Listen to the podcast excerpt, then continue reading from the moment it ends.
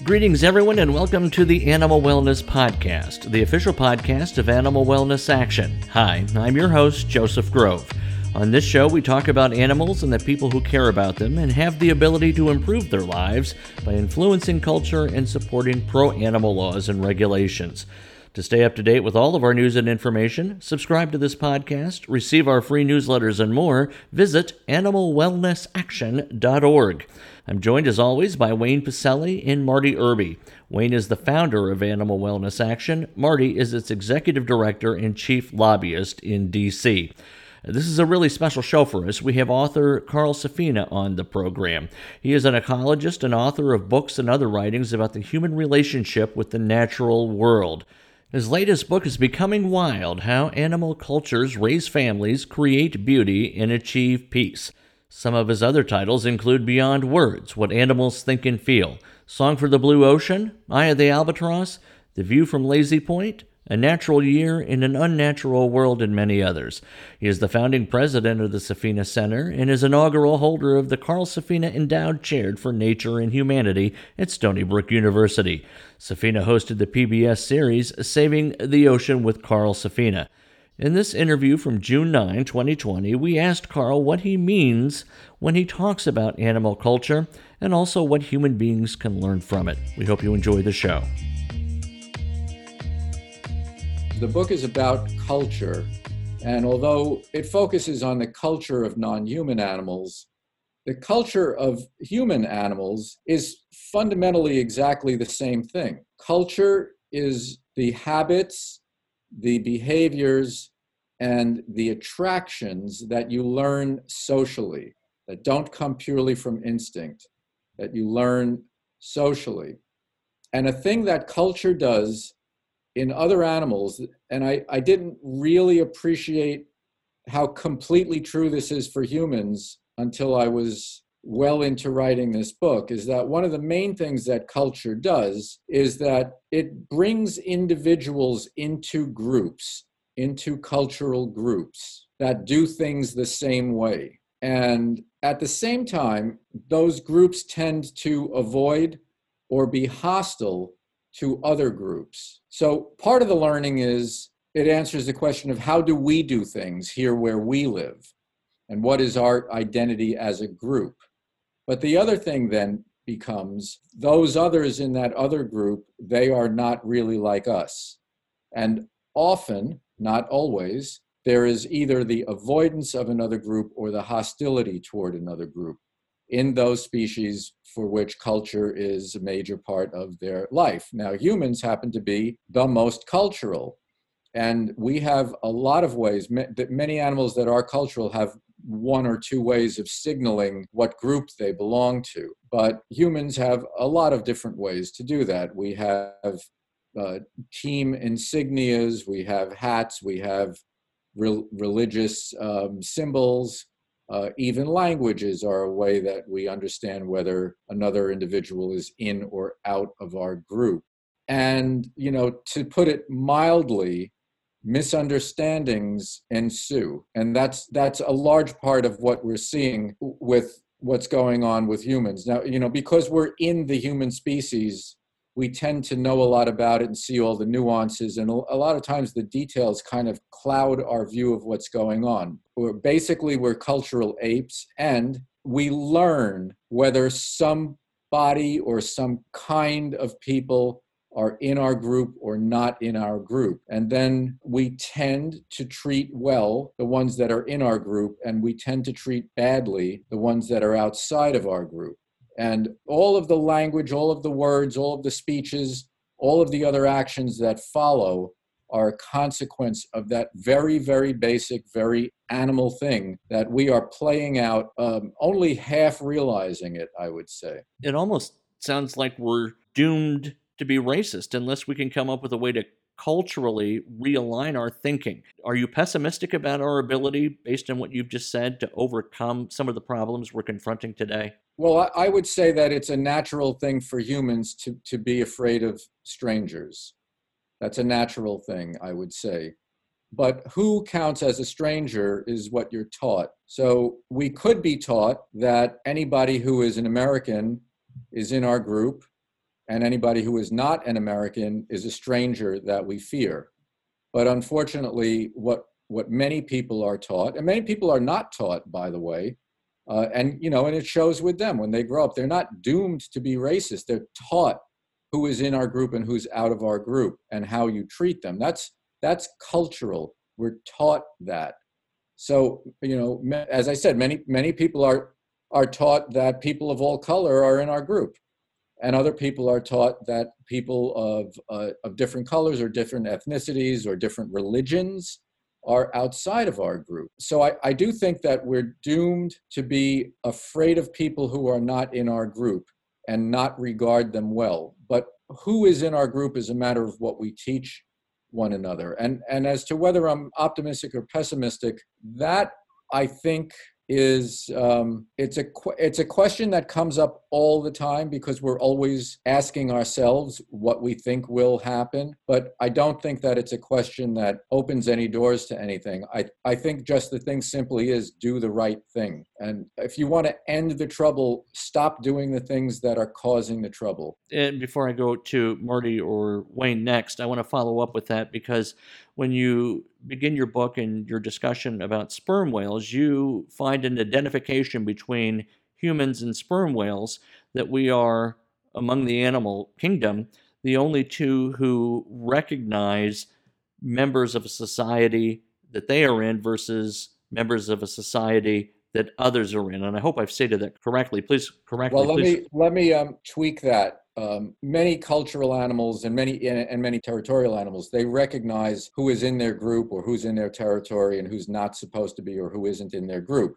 That they recognize. But here's here's the difference and here's what you were referring to. In those animals that um, recognize all these other individuals they if they live in a group, they have to know all the individuals in a group in order to know who's not in the group. So the chimps basically have to all know each other. Elephants have to all know each other. That's one of the reasons that these creatures that live in social groups have such good memories. Certain kinds of dolphins, same thing. But there are only two species in which if you see a total stranger, you can recognize whether that total stranger is a member of your group or not. And those two species are human beings and sperm whales. So, sperm whales have a social organization that involves they, they live in a family. All the families belong to a clan, but there are different clans. All members of the clan recognize each other by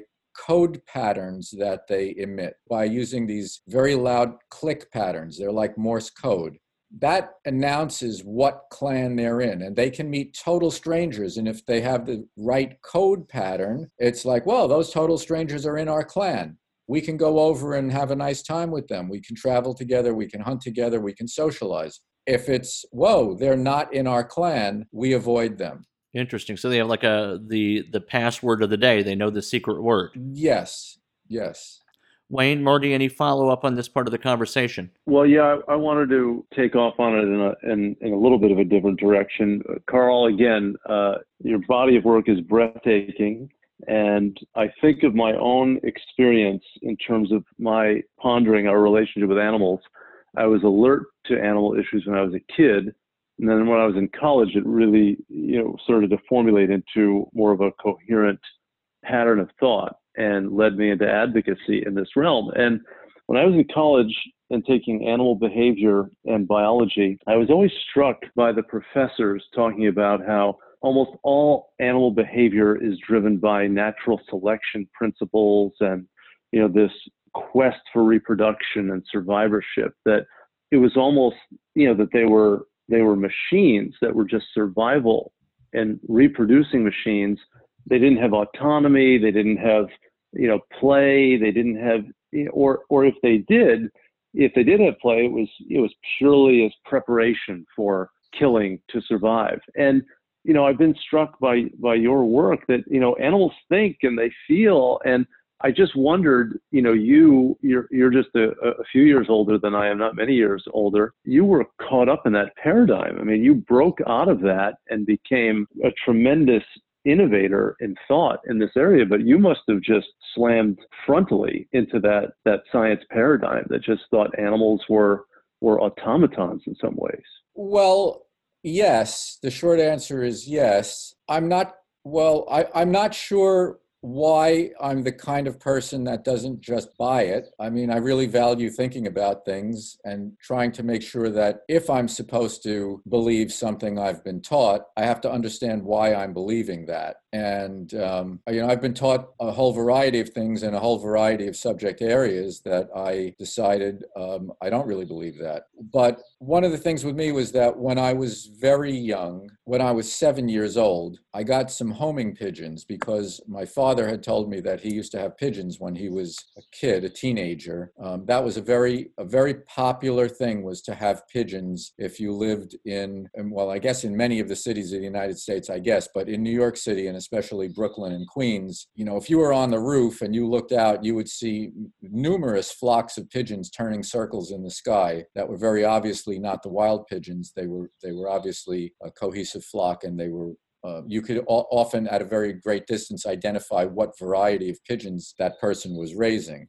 Anyway, because my father told me he had pigeons, I demanded that I must have pigeons, and I must have them now and that was when I was seven years old. And when you raise pigeons, you have them in a in a coop. We had we had a shed that we you know that was the coop and you you you stack up boxes for them to breed in you you go and get some empty fruit crates apple and peach crates and you stack them up and then you put a bowl in there and you leave a bunch of nesting material in the coop, and the pigeons decide who they're going to marry, and they make their own home in whatever box they choose or or compete for and get. Then um, you know they then have their babies. They lay eggs. They have chicks. Uh, the adults are gone for a good part of the day because you let them out so that they can fly around and get exercise because that's the main enjoyment of having and raising pigeons is watching them fly. They're they're a great bridge to a sense of freedom if you're stuck in the city. And then after they're gone for a good part of the day, they, they come in, they have supper, they feed their babies, and they go to sleep. Right across the yard, we lived in our own stack of crates. It was called an apartment building. And everybody there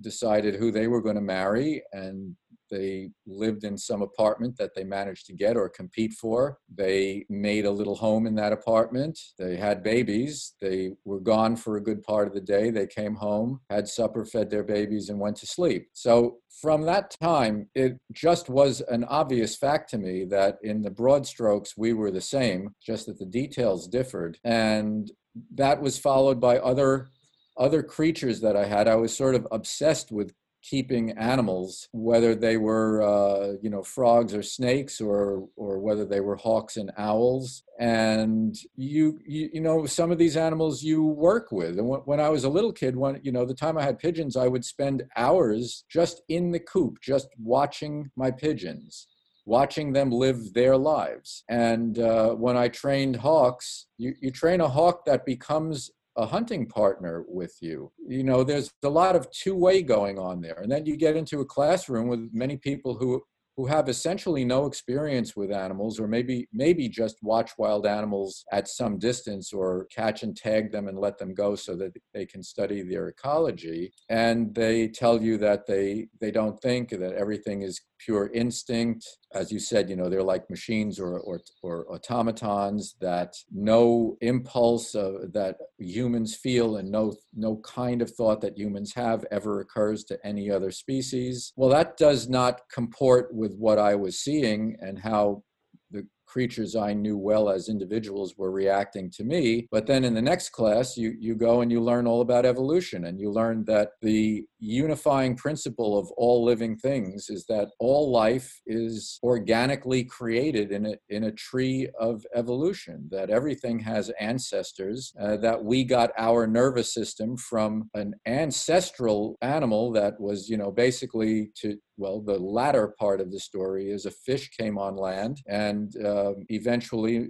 mammals came from those animals that once we're fish in the ocean. I mean, we, we obviously got our nervous system and everything else from some other creatures. So to say that we are all organically related and obviously we all have the same skeleton, the same organs, the same nervous system, the same hormones, and then suddenly in, in this one animal whose impulses look a lot like other animals. I mean, humans have territorial impulses. They want to defend territory. They they they want to defend their mates. They get lustful. They get hungry.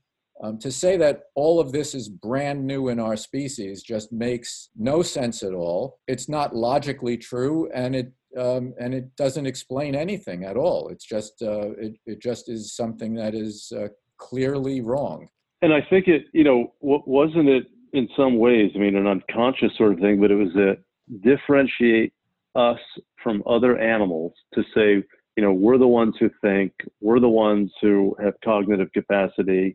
They don't. Everything's just instinct, and that kind of clears the path for us morally to do whatever we want to these other creatures because they're so different, and we deny the continuity of life that you talked about. I think that's 100% true. I think that's why we made up these stories and these views of ourselves. I think it just makes a lot of things easier. More, more it clears the path morally that we can do whatever we want to do. But I, I, also want to point out that that seems to be a Western cultural thing, or maybe you could say um, maybe maybe Western. Well, I'm, I'm not as familiar with some of the Oriental cultures, but Western culture, it's definitely true. Uh, Judeo Christian, a- Abrahamic tradition, definitely true. Tribal people, though, tribal hunter gatherers, not true at all.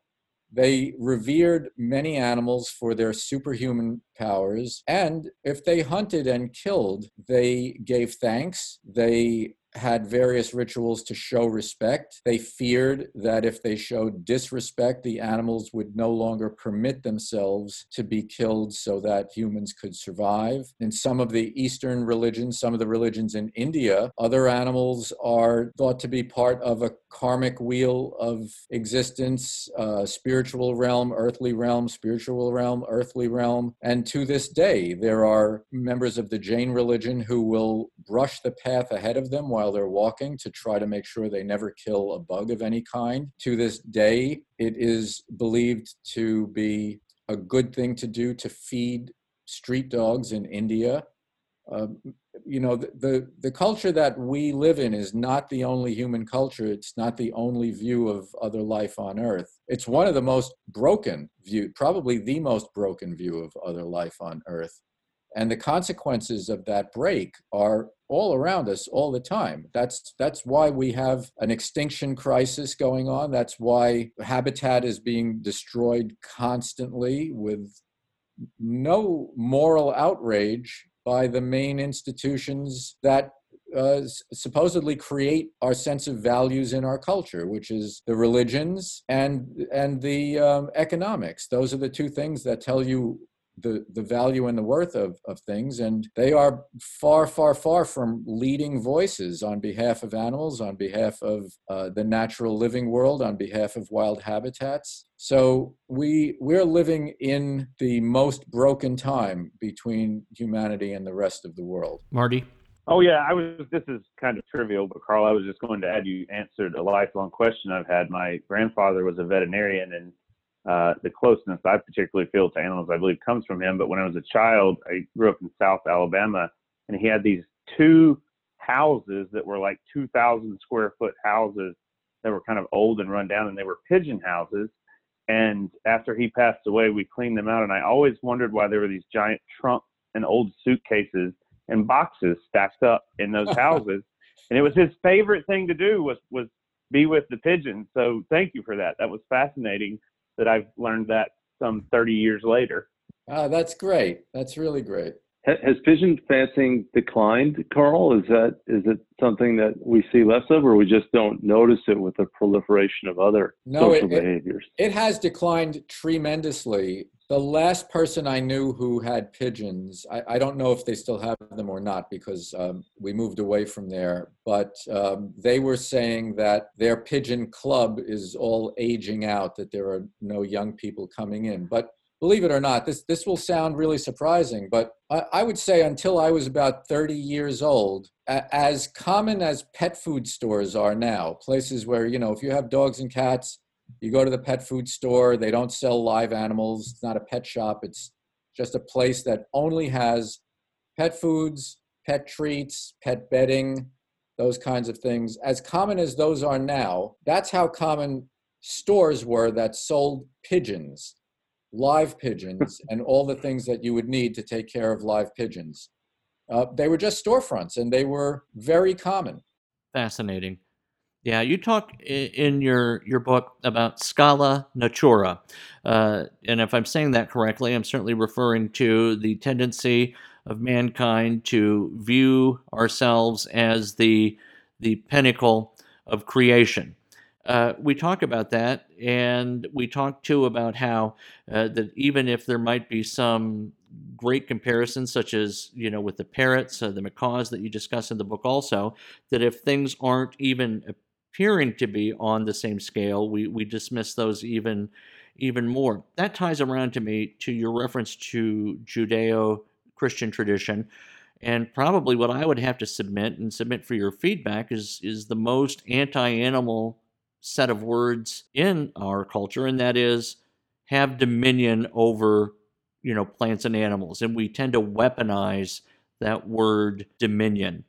I, I, someone said to me a couple of years ago, any system delivers on its values. I think that those words were written for and interpreted by people who had an idea of how they wanted to conduct themselves with relations to other animals and to nature. You know, if you said to me something like, um, I don't know, but let's just um, let's just have some kind of uh, fantasy imagination type of thing. Let's let's say that I die and I go to heaven, and I find, much to my amazement, that I'm really welcome there, and that they are um, they have a very nice place for me. But that there I also have a certain amount of free will, actually, much to my further surprise. And they say, You see this incredible estate here that is a few thousand acres with everything that you love.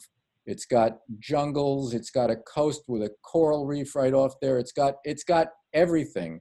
Everything that I created on earth, I have recreated here just for you have dominion over this place. That wouldn't sound to me like kill whatever you want.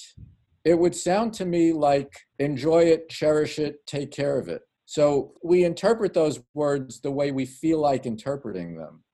Wayne, I think Mark, they could easily have gone the other way. As many Eastern cultures appear to have, have done.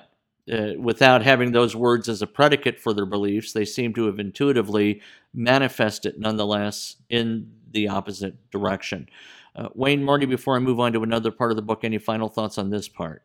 I mean, Carl, we're still figuring out, you know, our, our human psyche and uh, obviously psychology and so many other human disciplines, you know, examine why we do the things that we do, what our capabilities are, what our talents are.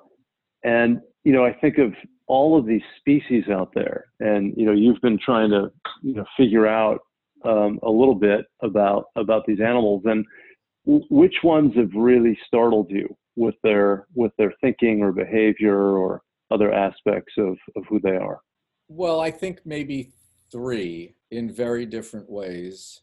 Odd, oddly enough this is kind of kind of surprising and counterintuitive. I, I was not much of a dog person until about 10 years ago. And uh, the reason i was not really much of a dog person is that uh, I tended to find dogs generally unpleasant to be around because most of their people, their owners, were so terrible with them, so so um, unintuitive. You know, often uh, yanking them on their leash or yelling at them all the time. The, the interactions were so unpleasant, and many of the and many of the dogs were neurotic to various degrees. So I really didn't like being around dogs that much. And then um, and then we got several dogs, and they have kind of blown my mind in so many ways about the, you know, all the ways that everybody knows. I mean, they are called man's best friend for a reason. They are like the they're they're the people we wish we could be. They are fierce in defense of what they love. They are tremendously generous with their love. They are incredibly forgiving. They always want to reconcile and be good again with mm. their people, their group. And this is not a series of behaviors that you know, we didn't invent dogs. Dogs are domesticated wolves, and all of those capacities are there in wolves. It's just that wolves show it to other wolves, and, and dogs are as oriented to humans as young wolves are to their parents. I think that's the main difference, really, between wolves and dogs, is that uh, dogs are like are like young wolves in arrested development. When wolves become adolescent, they leave their parents and they they they make their own lives and they take their own stake in the world, just like human adolescents do. A wolf pack, so called pack, is actually just a nuclear family mom and dad and the pups. But the adolescents leave, just like in our nuclear families, which is exactly why dogs fit in our families. They know intuitively from millions of years of being this way. They know what a what a nuclear family is about, and they know what mom and dad is about. But they never, a dog never asserts its need to leave and strike out on its own and and de- devise its own life. A wolf does do that. So a dog is, in my mind, is a wolf in arrested development that way. But I just I, our dogs I, I they're just about the best thing in our, our lives. They make us smile the most. They're constantly interesting to see the different individual behaviors, uh, little quirks about who cares for who, how they how they express that kind of care, uh, and fun stuff. A lot of fun stuff also, but very very touching, very moving, extremely interesting. So that's one. I said three killer whales that many people now like to call orcas instead of killer whales, uh, they are also mind boggling.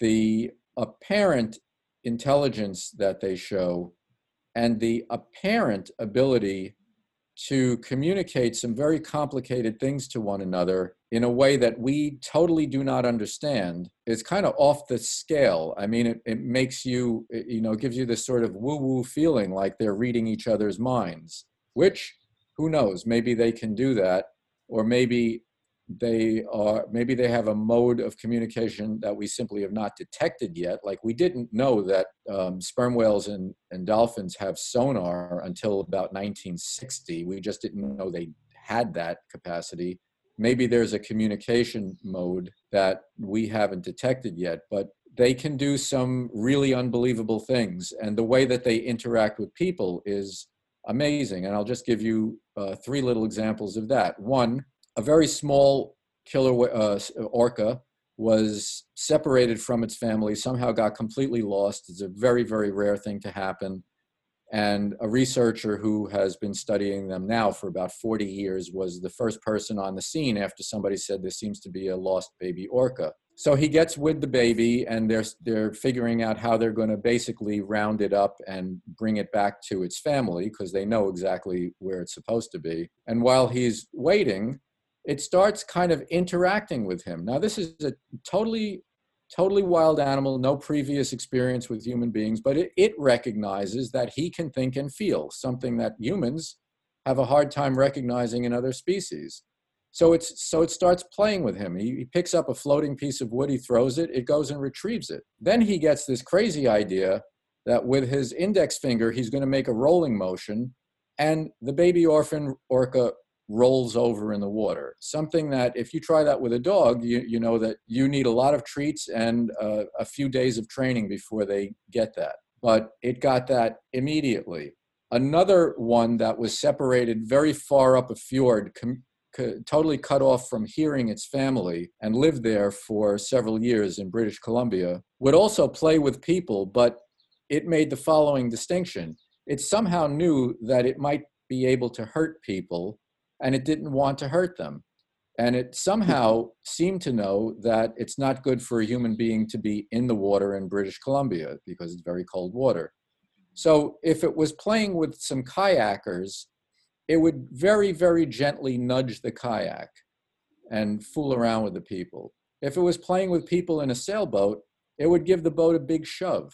It seemed to know the difference between um, what amount of force it could safely exert with this totally other species it was playing with. The last example with orcas is that during the time when people were basically rounding up the families and taking their babies for the aquariums that have trained orcas, and this was mostly in the 1970s. A lot of those families had been rounded up several times. Uh, when when the you know the boats came and the chases started, they knew what was coming after a while. And in one case that was described by one of the people who was involved in it, the males went off in one direction very obviously, while the females and the babies, the babies were the targets of the catchers, they stayed underwater for a very unusually long amount of time in a totally different direction. That the males were decoying the catcher boats away from the rest of their family. Now, unfortunately, they have to come to the surface to breathe at some point, and the catchers eventually figured out what was going on and where those babies that they wanted to kidnap were. But that shows you that they had some way of devising a totally new strategy to try to thwart this terrible thing that was beset upon them.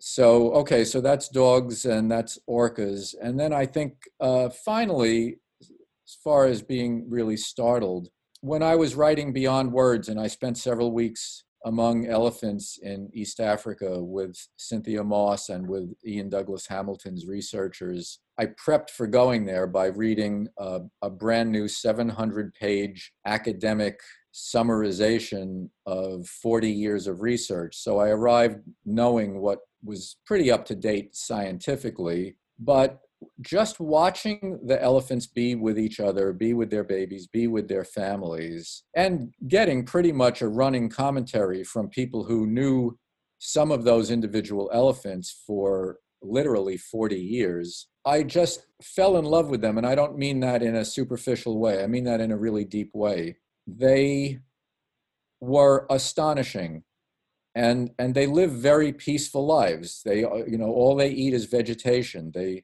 they don't look for trouble. They don't make trouble. They uh, basically just want to be with their families and raise their babies and not hurt anybody and not be hurt. Honestly, they started to seem in, the way that they live. They on it seemed you know better than how we live. It just seemed like they have all the good stuff and they don't have to worry about the bad stuff. But then the bad stuff comes looking for them on two legs and I was there when there was a tremendous spike in the amount of elephants that were being killed for their tusks. Every elephant that dies dies with a pair of tusks, but we can't we can't seem to just wait for them to die. Uh, just because we like to carve these two teeth they have, we will blow them away and create all these traumatized orphans some of whom just starved to death in the bush. I mean, I saw these tattered little bands of young elephants trying to form some kind of families without any experienced leaders after watching their family members shot to death. I, I saw an elephant that had been shot uh, just an hour or two before we got there with its face hacked off and blood still coming out of a bullet hole in, in the back of its head it, it was a, just a whiplash of emotions about how how wonderful they are and and what we are incapable of doing which is just being kind you know? Be just our capacity for such ruthless thoughtless unfeeling savagery. It seemed to me like these were in a way they were just like poor people trying to mind their own business and then getting brutalized by people who had guns. And what are and we it's not yeah. You know, what are we seeing in our country this week? Poor people trying to mind their own business being brutalized with people with guns. Well, no, I, I, am sorry to interrupt that, that really important closing point, uh, and and that, that that's quite an observation. Taking it back though, the elephants, you know, it's not just the poaching that is a form of savagery. it's our normal system of wildlife management that looks at these animals just as populations. I mean, what does it do to, to kill a, a family member, to take out an adult female or an adult male from a community group or a family group? The same thing is true for wolves. That one of these poor wolves is trapped or shot from a pack. What about the grieving that occurs? You know, you're not just talking about the suffering of the animal who was killed with a with a bullet. Right. It's it's it's Actually, the effect psychologically. Right. O- often, I think the survivors suffer more uh, because they suffer longer. But oddly enough, in in a weird twist on compassion, the people who think that you know we're pushing elephants into smaller and smaller remaining remnants of suitable habitat. even the first time I went to Africa when I was in my 20s, there was vastly more elephant habitat if you look on a map of, of where elephants were in the 1980s and now, they're, they're, the places where they can live has shrunk and shrunk and shrunk.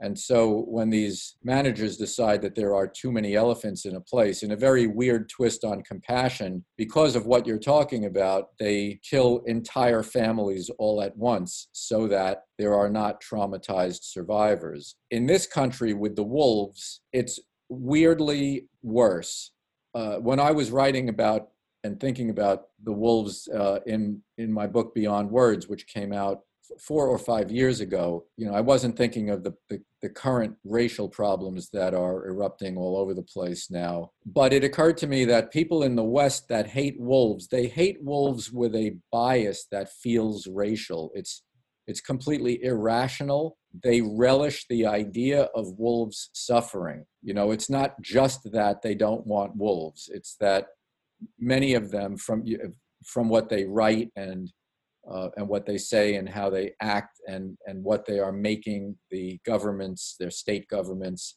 and now, just just today, I just read that Trump. I I, I can't believe every several times a week. I cannot believe this is even legally possible to do. But he has now made. Uh, he's lifted some restrictions that prevented people in Alaska from going and killing wolf pups in their den in national parks. We're now going to be killing wolf pups in national parks. And you know why? Why are we doing that in a national park? They're supposed to live there. I mean, if they're not allowed to live anywhere else, at least we're supposed to have national parks. But well, well as I said, well, Carl, I, I, I, I worked on that rulemaking for the U.S. Fish and Wildlife Service to stop baiting and killing animals yeah, in the dens on I, national I on, yes. on, on wildlife refuges, and and it's unimaginable. But I think this is just taking off on your thought about these attitudes toward predators and you you describe it as a as a kind of racism, but you know I, I think there's this hard wiring that we humans have these atavistic fears of predators. You know, they're completely disproportionate. I mean, these animals are small in number, they're trapped in little enclaves, they're they're almost no threat to us, yet we can't even stomach the idea of a few of the survivors living right. in a park or, right. a, or a refuge.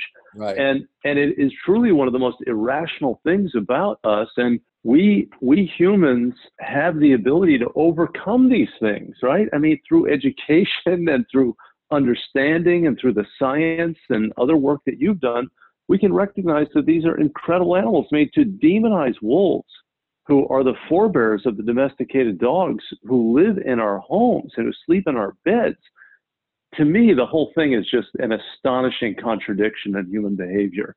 It, and uh, that's a that's a perfect perfect way of putting it.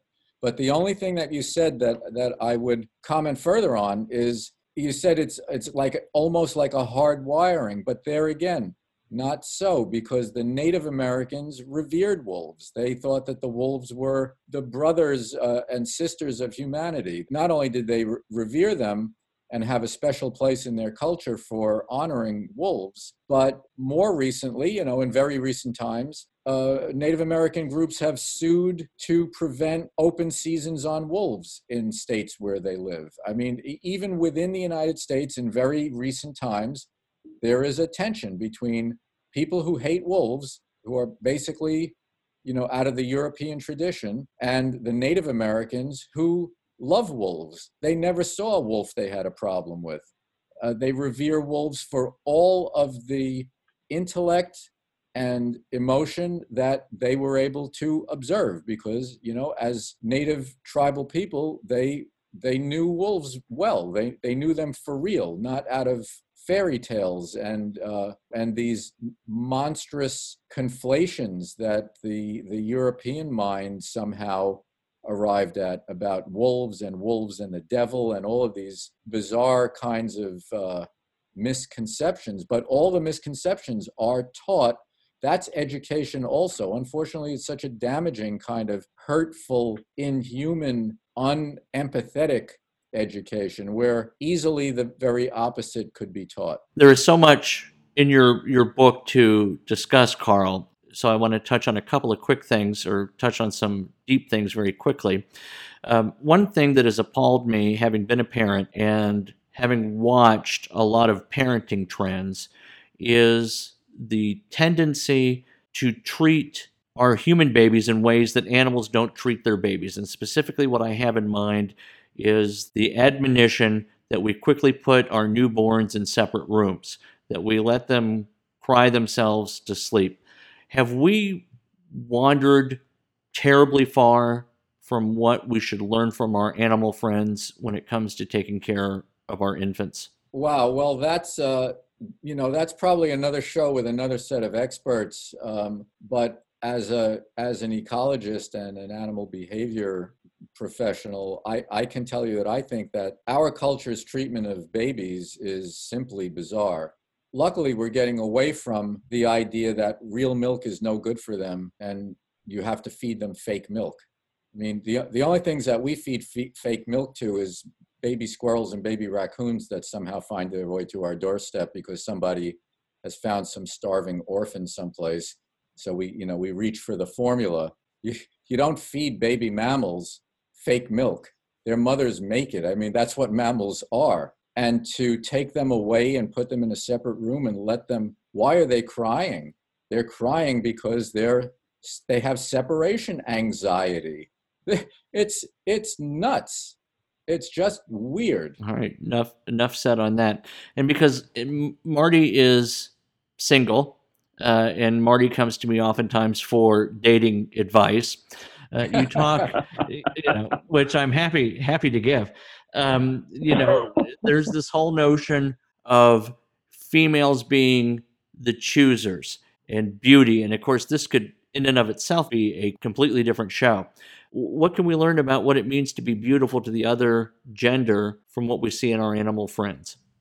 Well, in some in some species, females do the choosing. This is uh, especially true in many birds, and that's why you see a tremendous disparity between bird species in which the male is very colorful and the female is totally camouflaged. But in other species, like the macaws that I write about in the book, both sexes are equally spectacular looking. And that indicates that both sexes are doing the choosing, and they're doing the choosing based largely on looks. Well, guess who else does that? Human beings. We do the choosing largely on looks at first. I mean, you any kind of dating service or dating profile or anything like that, photographs are really important. First impressions are usually visual, and uh, and then a lot happens from there as to whether it's going to move to a, another step or not. But humans are are one of those species in which both sexes are doing the choosing, but the criteria it seems to be different with us it looks like females are choosing males based on different kinds of criteria than males are choosing females in our species. One thing that's always struck me as odd and interesting from a behavioral point of view is that you know and especially as a male in our culture males in our culture don't basically don't use any makeup right and day to day or in normal business interactions or in our families we don't males usually don't put makeup on but females do and you know what counts as good is a cultural thing I, I've been trying to find analogies to the way women use makeup and the markings in other animals. Um, after, after sort of coming through this little breakthrough with myself, that many of the markings in, in other animals are arbitrary. And if they're totally arbitrary, there's a good chance that they're chosen to, as far as who gets to mate and who gets to breed, that they're chosen based on looks. One thing that has always kind of been a little confusing to me is darkening the area around the human eye using eyeshadow or eyeliner, because um, logically, that should not look healthy. It should look like you've got a black eye or, or there's something wrong with your skin or something like that. But it's to sort of you know make the whites of their eyes pop because we're we look each other in the eye a lot right? And a lot of um, we do a lot of gesturing with our eyes. We do a lot of flirting with our eye gestures. Well if you look at the big cats just for instance and you start looking at a lot of animals you basically see eyeliner. You, you see either a dark lining right around the eye or a, or a white lining something that sets off the eye itself so very, very interesting, I think. And I, I think, you know, there's a lot more to think about and a lot more to try to look deeply into about the idea of how beauty and the selection of beauty is so very important in deciding who gets to who gets the opportunity to breed with whom. Yeah, fascinating. Or to breed at that all. really that explains um, why uh, Joe Exotic wore so much eyeliner in the series Tiger King. I'm happy to say I didn't see any of that. So, but I, I heard too much about it. Uh, Wayne, Marty, any final questions before our I ask our guest for final thoughts from him? I, I wanted to ask Carl. Obviously, you know, science has had its periods in human history, and you know, we look back and you know, we're astonished by the innovators and and the people who who really pushed forward our thinking with their with their insights. But there were so many gaps and of course, now as we look at our present understanding of animals and uh, and other phenomenon in society, what are the gaps that people 50 and 100 years forward are going to look back on our age? Do you, you had hinted about communications that perhaps there's telepathy between orcas, or uh, have you thought about you know what where we're going to see some some major new awakening in our understanding of animals from a scientific perspective? Well, I wrote a, I wrote a book about culture. You know, that's the book we're talking about because I do think that that's a very very overlooked major uh, part of the lives of many other animals. And this is not just uh, intellectual curiosity kind of a thing. It has very practical implications because animals need to learn how they live where they live. And for the species that are cultural, they learn that from elders. Mostly they learn that from their mothers. If they don't grow up in a place learning how to live here, they won't know how to live there.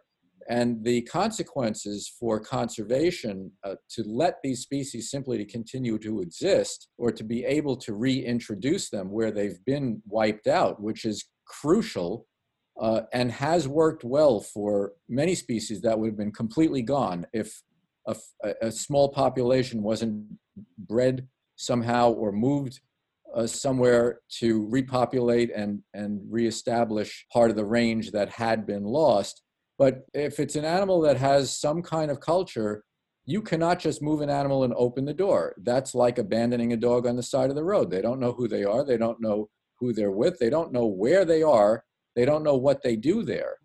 So um, even for animals like elk and bighorn sheep in the United States, or thick-billed parrots in the United States, reintroductions have failed because you, you bring elk or bighorns to a place where it's great summer pasture, but the winter, it's 7,000 feet. The, the winter is brutal. They can't be there in the winter. They don't know where they're supposed to go. But if they had been there naturally with a with a normal population with elders they would just follow them down to the lowlands to their winter range. Some of these introductions have had extremely high mortality as as animals simply uh, basically froze and starved to death. The thick-billed parrot reintroduction attempt they just brought birds that had been captive. They bred some for reintroduction and they just opened the cages. They all died. They had no idea where any food was. They didn't know what wild food was. How could they have expected them to do so? There has to be a lot you don't understand in order to think that that's a way of reintroducing a population somewhere.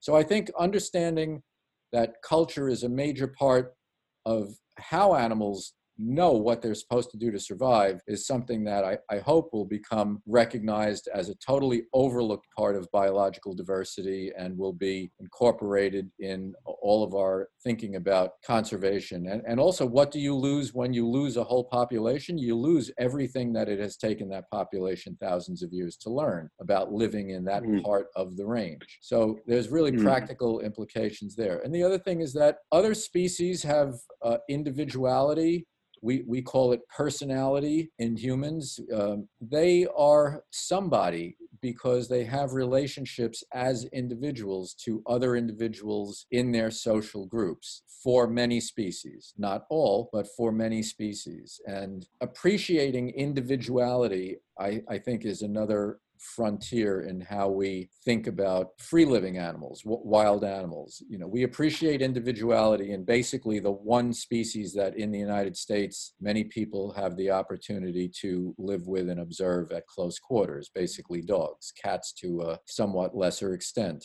But other than that, virtually all species are total strangers to people. And what do we have to draw from to learn these things? We have to draw from our human capacity for empathy and for sympathy and compassion. I think the best thing about humans is our capacity for compassion. The worst thing about humans is that the flip side of understanding how you can make things better for somebody is understanding that you can make somebody suffer and wanting to do that. That's cruelty. We have a capacity for cruelty also. If we really want to be human beings, we should play to the best thing about us, which is our capacity for compassion and show that compassion to every living thing around us, other species and other people as well. Does your research make it harder for you to love humanity? I was having a tough time before I was a professional, so um, I don't know if it's making it harder or not, but humanity is a tough sell to me these days. I find to be to give you a, a straight answer and, and get back to being the serious person everybody thinks I am, because I'm serious a lot of the time, I, I find the disparity between how great humans are capable of being with our intellect, with our technological ability, combined with compassion that we, we do all of those things to a greater extent than any other species. The disparity between what we're capable of doing and what we actually do is exceptionally disappointing to me. I'm just so disappointed in my species. Other animals, they are exactly the, the best and the most they can be, and, and we're not.